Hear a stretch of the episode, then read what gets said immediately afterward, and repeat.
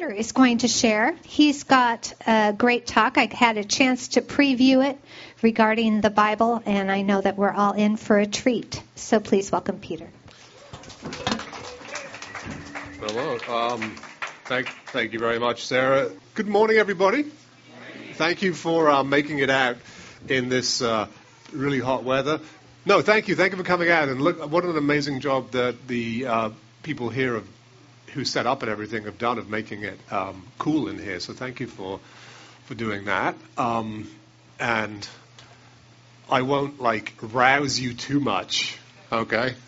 Or, or maybe I should. I don't know. All right. You're trying to make me sweat? Yeah. Keep it. All right. Anyway, so like, um, my name's Peter. I'm, I'm a regular at the River. I've been, you know, part of this church for a, for a good number of years, and I'm like one of the um, board members. Uh, I'm like not on official staff of the River. Um, you know, they, I tried and they, no, no they didn't. Um, and um, so like. Um, but I like to do uh, every now and again give the sermon, and uh, and my regular job is as a journalist, uh, and so that's what I do during the week. But every now and again, I get a chance to sort of talk about something that's going on in my life with regard to faith, and so that's what I'm going to do today.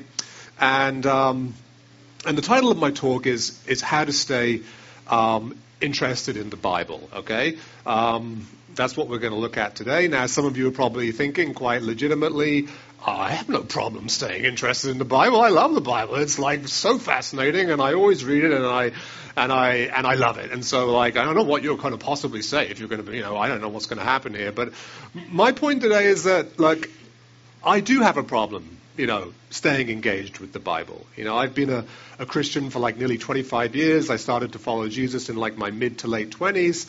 And, you know, the tradition that I started out doing that in was very much what we would call Bible based. Everything was Bible based, okay?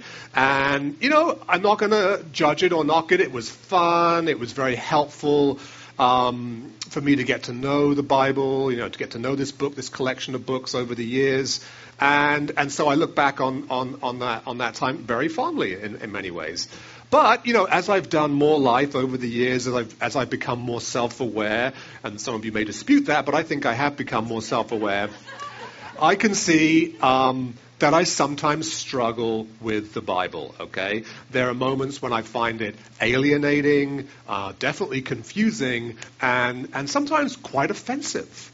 And so what I hope to do today is explore those negative reactions, uh, you know, look at all my Bible issues, and then see if we can extract something positive from them. Okay, and to do that, we're going to uh, we're going to look at um, a passage from the Bible, of course, and it's from Paul's letter to the church in Ephesus.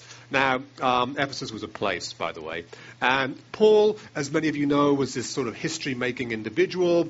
He was a religious zealot um, who initially persecuted the early church, but then he had this miraculous encounter with Jesus that helped turn him into a believer. And, um, and then he did much to extend the early church around, you know, the area around uh, Israel and into, the, into Asia Minor, as, as it's called. And his letters make up a fair chunk of the New Testament. And we're going to look at one of those letters today.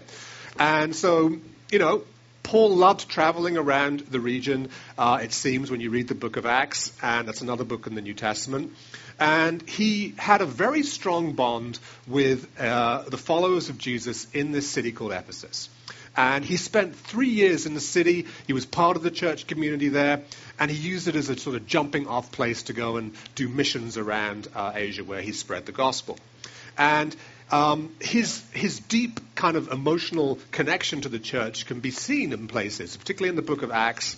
Um, there's a point where, you know, he's going off to Jerusalem. He doesn't know what's going to happen to him in Jerusalem. And so he summons these people he knows from Ephesus, the elders from the church, and he says farewell to them because he doesn't know what's going to happen next. Maybe he thinks he's going to die or something. And he says this There was much weeping on the part of all. They embraced Paul and kissed him. So that's, I, I mentioned that just because it's like a reminder of just of the bond that Paul has um, with the people who he's sending this letter to.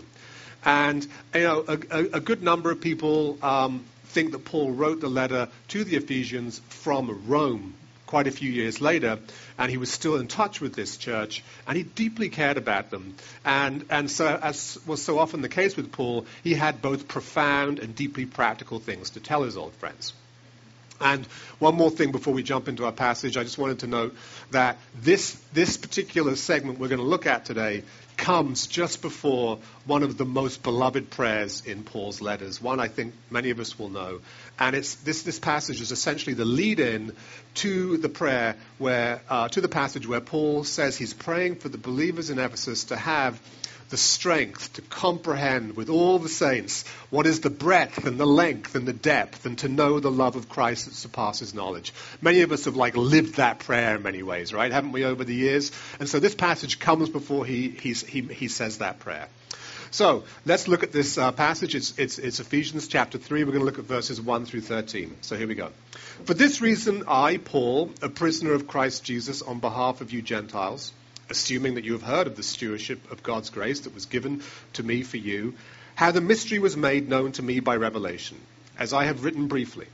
When you read this, you can perceive my insight into the mystery of Christ, which was not, which was not made known to the sons of men in other generations, as it has now been revealed to his holy apostles and the prophets by the Spirit. This mystery is that the Gentiles, that's non Jews, are fellow heirs, members of the same body, and partakers of the promise in Christ Jesus through the gospel. Of this gospel I was made a minister according to the gift of God's grace, which was given me by the working of his power. To me, though I am the very least of all the saints, this grace was given to preach to the Gentiles the unsearchable riches of Christ, and to bring to light for everyone what is the plan of the mystery hidden for ages in God, who created all things, so that through the church the manifold wisdom of God might now be made known to the rulers and authorities in the heavenly places. This was according to the eternal purpose that he has realized in Christ Jesus our Lord in whom we have boldness and access with confidence through our faith in him. So I ask you not to lose heart over what I am suffering for you, which is your glory. So that's a lot of words. There's a lot of thoughts stacked on each other. It's very dense. It's like up here, down here. It's kind of everywhere. It's kind of one of those kind of like difficult passages that, that, that are, you know, sort of like the language is difficult because there's so many kind of layers and so many lead-on thoughts. But let me try and summarize what Paul, is, what I think Paul is saying there. Okay, he's basically saying that God has chosen and used him to reveal the gospel to the Gentiles. Like I said, these are non-Jews. You know, Paul is Paul is Jewish. Um, he came from a Jewish faith tradition, and now he's sort of been chosen by God to bring this nascent faith in Jesus to the Gentiles. And, um, and that's, that's a sort of a big deal because the early church was very much Jewish. And so, you know, Gentiles were starting to be drawn to Jesus. And so they needed somebody who could really bring, um, you know, the kingdom of God to all these non-Jews who were interested in it. And, and, and that particular thing that God is doing through Paul is part of what, you know, God's amazing plan to use the church to play a central role in his efforts to renew all his creation. So it's a big passage. It's sort of like start, you know, it involves Paul, it involves the church, and it involves God and everything that God is doing. Okay? And so like standing up here on a Sunday, you know, in a church setting, you know, a passage like that, you know, on one very high level can feel kind of exciting to me. You know, this is this is sort of the soaring language that, that Paul uses that you know I can get into. You know, knowing in theory what God is up to can be very inspiring, and I can definitely feel that. You know, look at this great plan that God has. You know, He's going to bring everything together. And that definitely appeals to the part of my brain where like idealism and intellectualism meet, and it can be super powerful. But also, you know, you know, in recent years, as I read a passage like this, I also have some negative reactions, okay? And I want to be honest about this, you know. I, you know, like, you know, in the old days, I would, like, shoo them away. I'd be like, no, no, no, no, no, no, no. I need to be a good Christian. I need to, like, just get into what Paul is saying here and sort of bury this stuff and hope it goes away. And, and, um, and, uh, but I can't do that anymore. You know, I try to take myself seriously. I try to take my own thoughts seriously. I don't want to bury them and put them in that place where they sort of get mixed up in all my conflicts and like create a mess later on or something. And and what I feel is happening is that like over the years we mature. Okay, life has its ups and downs. Problems can be complex. They're not necessarily responsive to very sort of direct religious actions. And, and over the years, you become aware of this. You, you become aware of what your needs are, what your, what your limits are, uh, what you can really do, what, what, what might happen. And, and you also become uh, more mindful of the struggles that other people go through. You know, it's, it's a very healthy part of our, of our development when we begin to really take seriously other people's concerns and their needs a lot more seriously. And that wising up, if you want to call it that, has often led me to a place where I will encounter something in the Bible and I want to pull back from it. You know, like, um, you know, you know, like let's, for, you know, instance, you might see a place where, you know, uh, you know, an incident in the Bible where you know, somebody's in trouble, you know, God comes in, he intervenes, everything's cleared up, and they all go on their way. Okay?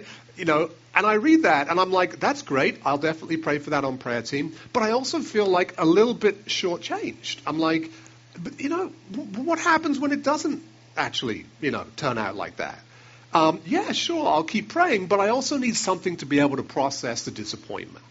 Right? I need that. And sometimes it's not there in the Bible, or at least I can't see it. Um, and so, you know, that's one thing that happens. And also, I can no longer read the Bible and just glide over the passages that seem to advocate great harm to entire people groups, you know, like the Philistines, or seem to affirm certain, certain types of oppression. You know, I, I, read those these days and I cringe, you know, and even later in, in Ephesians, there is a line that says wives should submit in everything to their husbands, for instance. And look, I know the context of that line. I know Paul's heart is beautiful. He's a loving guy. But for me, that's a little bit too much. I don't like that. Okay? I don't like to see someone being told to obey somebody in everything. Okay? Um, and I'm sure that line has been used over the years to enforce all sorts of very sort of unfair power structures in families and society where women are, you know, being kept down. And so, you know, at times the Bible can feel like this kind of wise old love, you know, this, this sort of relative that you love, you know, but when he or she shows up, you know, they make an offensive remark about something and you're like, well, what do I do with that?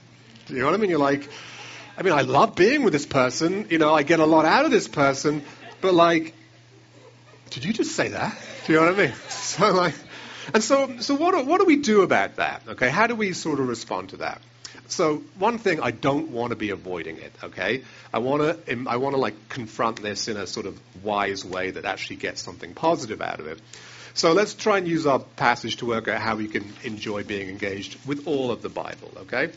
And so my first thought today is this. Let's read the Bible without feeling obliged to like or understand it. Okay? Let's read the Bible without feeling obliged to like or understand it. So let's look at this section. that says this.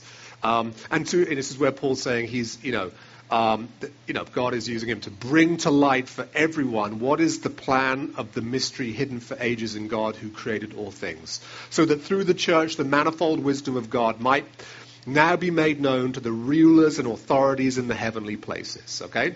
So what Paul is saying is he has this mission, and this mission is to what? What is that mission? It's to, it's to make um, the manifold wisdom God known to the rulers and authorities in the heavenly places? What is that? Does anyone know what that is? I mean, like, it means, I mean, on face value, it means that there are these heavenly kind of um, spiritual powers that the church can somehow affect by being a vessel for God's manifold wisdom. I understand it at that level, but I, I have no idea what that means in reality. I mean, I know I no idea who those powers are, how we're supposed to bring them manifold wisdom, you know, whether we can know that we're bringing it, whether there's any sort of response. And so that, that's to me is like one of those passages which is totally baffling in the Bible. And um, and it's, so it's like one I've never understood, and I'll probably never understand it, right? And and my point is really that we need to be okay with that. Okay, we need to be okay that sometimes the Bible will baffle us. And one thing you should absolutely, I think, never do is to force meaning onto something that really doesn't fit, okay? Little good can come from that. I mean, I could put all sorts of interpretations on that, but they wouldn't really kind of be a satisfying fit. And so I'm just going to refrain from that. I'm not going to do it. I'm going to respect it. I'm going to leave it where it is, and I'm going to move on, all right? The other thing about this passage is that it kind of unnerves me. Um, you know, it kind of unnerves me because a lot of things in, you know, a lot of times in Paul's letters is that he kind of comes from like 10,000 foot and he looks down on all of creation and everything God is doing. And it's just, on one level, it's amazing, but on another level, it's kind of distant. And look, I'm being honest with my reactions. I'm not saying they're the right reactions, but it just feels distant. And I'm like, okay, wait. So, you know, what does that mean? So you have this great plan, but how do I fit into it? What, what can I do? What, where is it happening in the lives of people around me? Where is it happening in my life? And so, yes, I'll continue to pray for like big breakthrough things to happen. Um, but, but these sort of passages suggest a sort of like, you know, uh, a cause and effect. It's like there will be something and you will do something and this will happen. And when that doesn't happen, I start to wonder whether all this other stuff you know, what's in it, what's really going on with it. Because um, things don't pan out as expected, as sometimes you might expect them to do when you read these sorts of passages.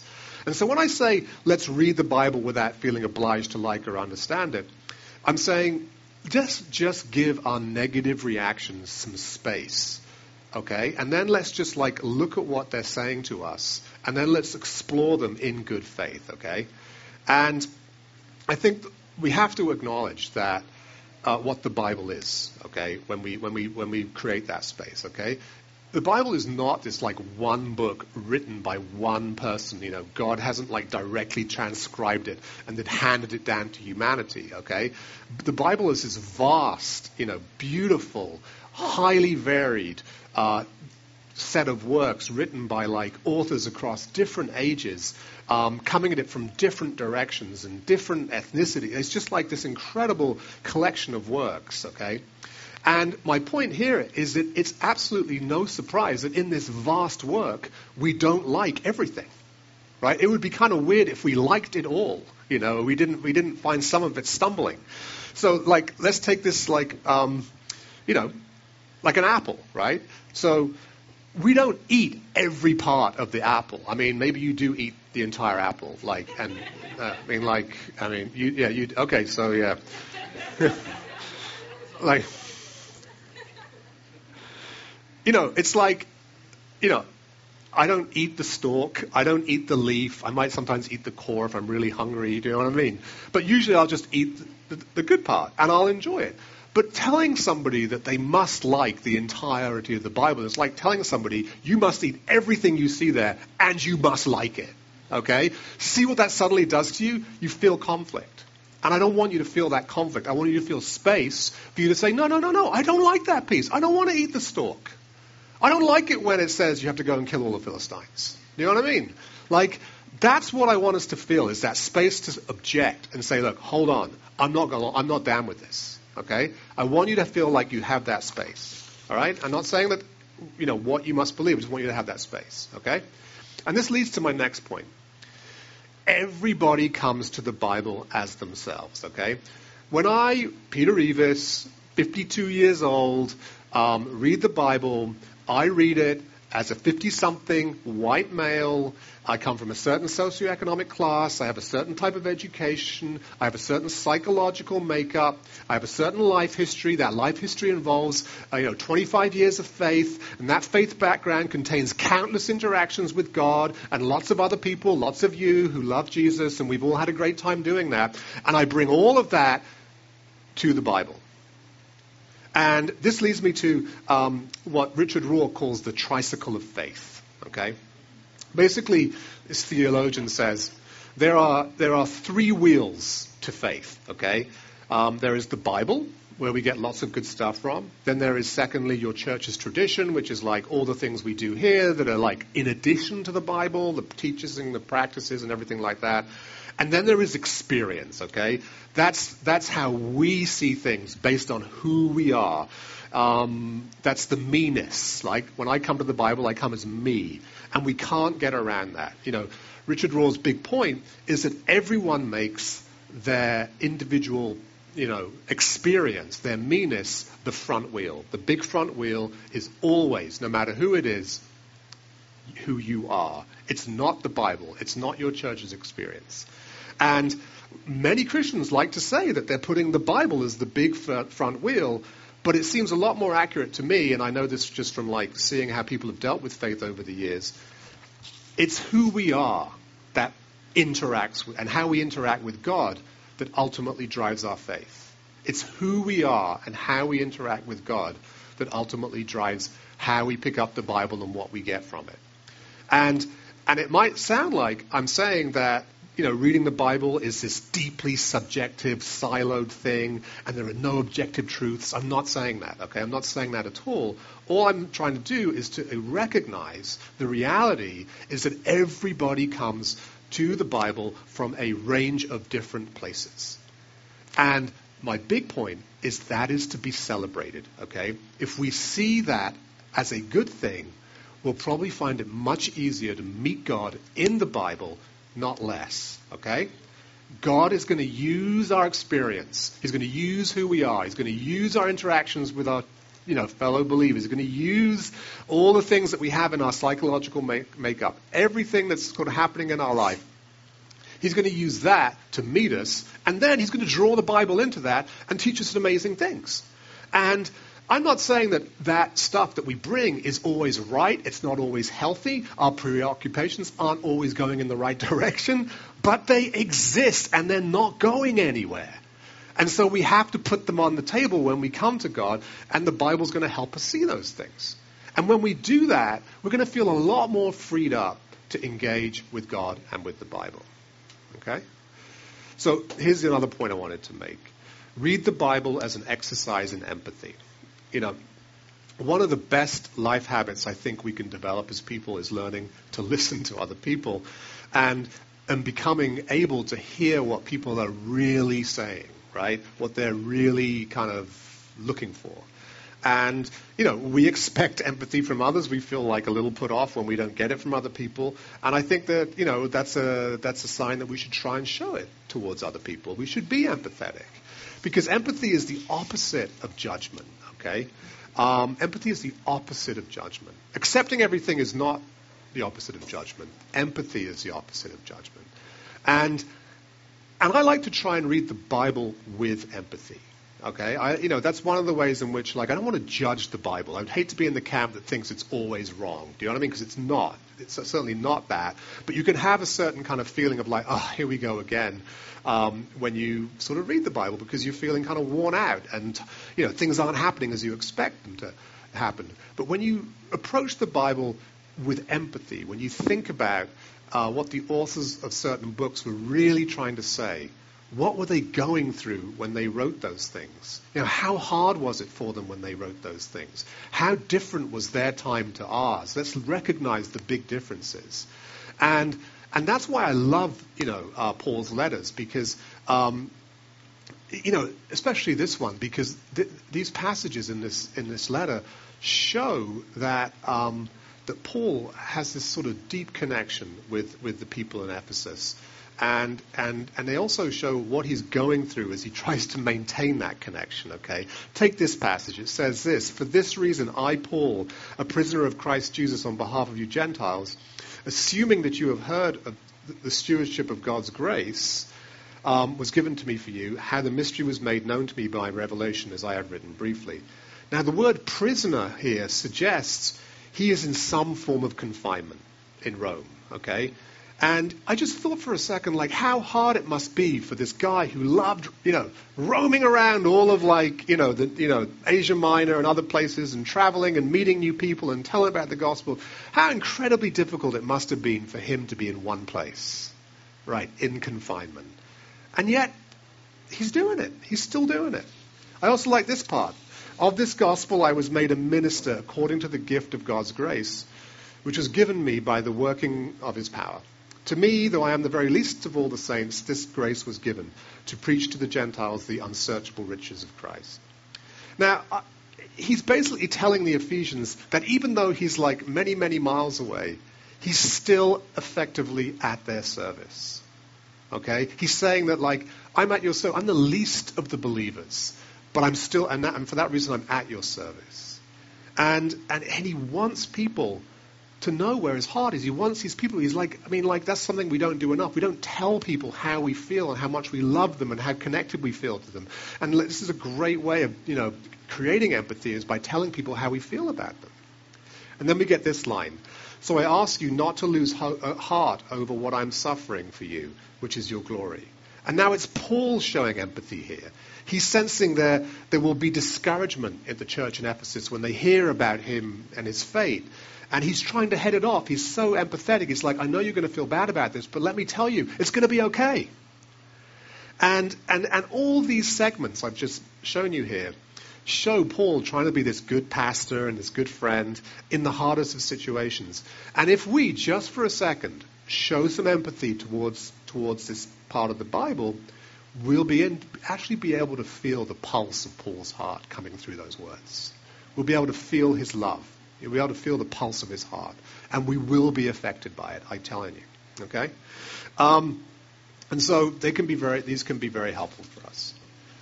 Okay, I'm going to finish up now with my last point, which is this. Read the Bible in a way that gives you space to live and grow. Okay? Now, I want to like bring everything together in a way that might be helpful for us to, to live the abundant life that Jesus promises us, okay? I want to give you some news that you can use, all right? So, so let's say, okay, it's Sunday, right? Sunday today. I'm like reading this passage. I know it's going to be a hectic week. Work's been crazy recently. Um, and what do I do with Ephesians chapter 3, 1 through 13 in the context of the life I have in relation to who I am? Um, and, you know, I've already gotten a long way, you know. Um, I know that I'm not going to get hung up on the passage I don't understand. You know, heavenly rulers, fine. Be your heavenly rulers. I'm okay. You do that. I'm going to move on. I'm not going to get stuck on that. And secondly, um, I've made a personal connection with the passage through Paul. I've, I've sensed Paul's empathy. I feel very attracted to his willingness to be there for others. Um, and and I, I know, I sense that I'm nothing like the servant leader that Paul was. I'm a huge distance away from being that. And yet, I'm intrigued by that. I'm like, yeah, there's, there's something really attractive about being this sort of like person who's at the service of others. And I'm like thinking, okay, well, this week's going to be crazy, but that means when there's stress, there's probably a lot of opportunity for me to somehow do good in people's lives or in the workplace or you know, with my friends and somehow represent the character of Jesus in my social circle. So I'm kind of excited about that because Paul has kind of reminded me of all the, you know, wonderful things that you can do when you have the gospel and and and they seem when you read the Bible they seem more doable. They seem like something you could actually, you know, do yourself, even though obviously I'll never be like Paul. And so that's happened. And and and I'm feeling hopeful. You know, uh, I really feel I could do some of these things. Um, but I need something else. I feel like, you know, I, I have like, you know, been following Jesus for long enough to know that there's often something else lurking in the passage that could be really big and huge and beautiful, and and and something that carries, you know, both the promise and the power of Jesus. And it's here in this line, okay? It says to the, it says this line says this: To me, though I am the very least of all the saints, this grace was given to preach to the Gentiles the unsearchable riches of Christ. Okay? I'm talking about the unsearchable riches of Christ. I mean, guys, what a phrase is that, okay? The unsearchable riches of Christ, okay? What that says to me is that Jesus has these amazing things for us, you know, life experiences that will feel like treasure, true treasure, not monetary treasure, and yet those experiences will be so bountiful that we may never know their end. Okay? The unsearchable riches of Christ. Okay? And that, when I read that, it reminds me of like the, both the power and the promise that Jesus has in our lives. It reminds me that those, those things are going to happen in our life where we will feel his power and the promise that he's bringing into this world. And so I can now look ahead at my week. I'm like, come to the Bible in a certain way, in a more real way. I'm like more self-aware way. I'm quite ready to admit the things I don't like that stumble me. And yet I'm creating space in that place for God, I think, to map out what could be a pretty amazing, you know, few days ahead of me or much longer or part of the continuing journey that's going to happen. And and so what's happened is I've made peace with the Bible. I've depressurized it. I've created space. I've got excited again. And I found something, I've come across something that has made me very excited um, for what Jesus is going to do in my world, in my life, and in the life of others, um, perhaps in the next few days. So I want to pray for that to be in your lives now, if that's okay. All right? So let me do that. Um, Holy Spirit, um, we thank you for um, the Bible. We thank you that it has so much for us. And we thank you um, that we can come to it as ourselves. We don't have to hide anything when we come to you, Lord. And so I ask Jesus that you would use that space now to do really big things in the coming week. That you would fill us with your Spirit, that He would teach us how to, to see God more fully and to be you know, excited about what Jesus has for us and to see, you know, the beginnings of something that we could actually be involved in. So, Lord, I want to bless all of that. I want to bless your place here today and what you're doing. In Jesus' name, amen.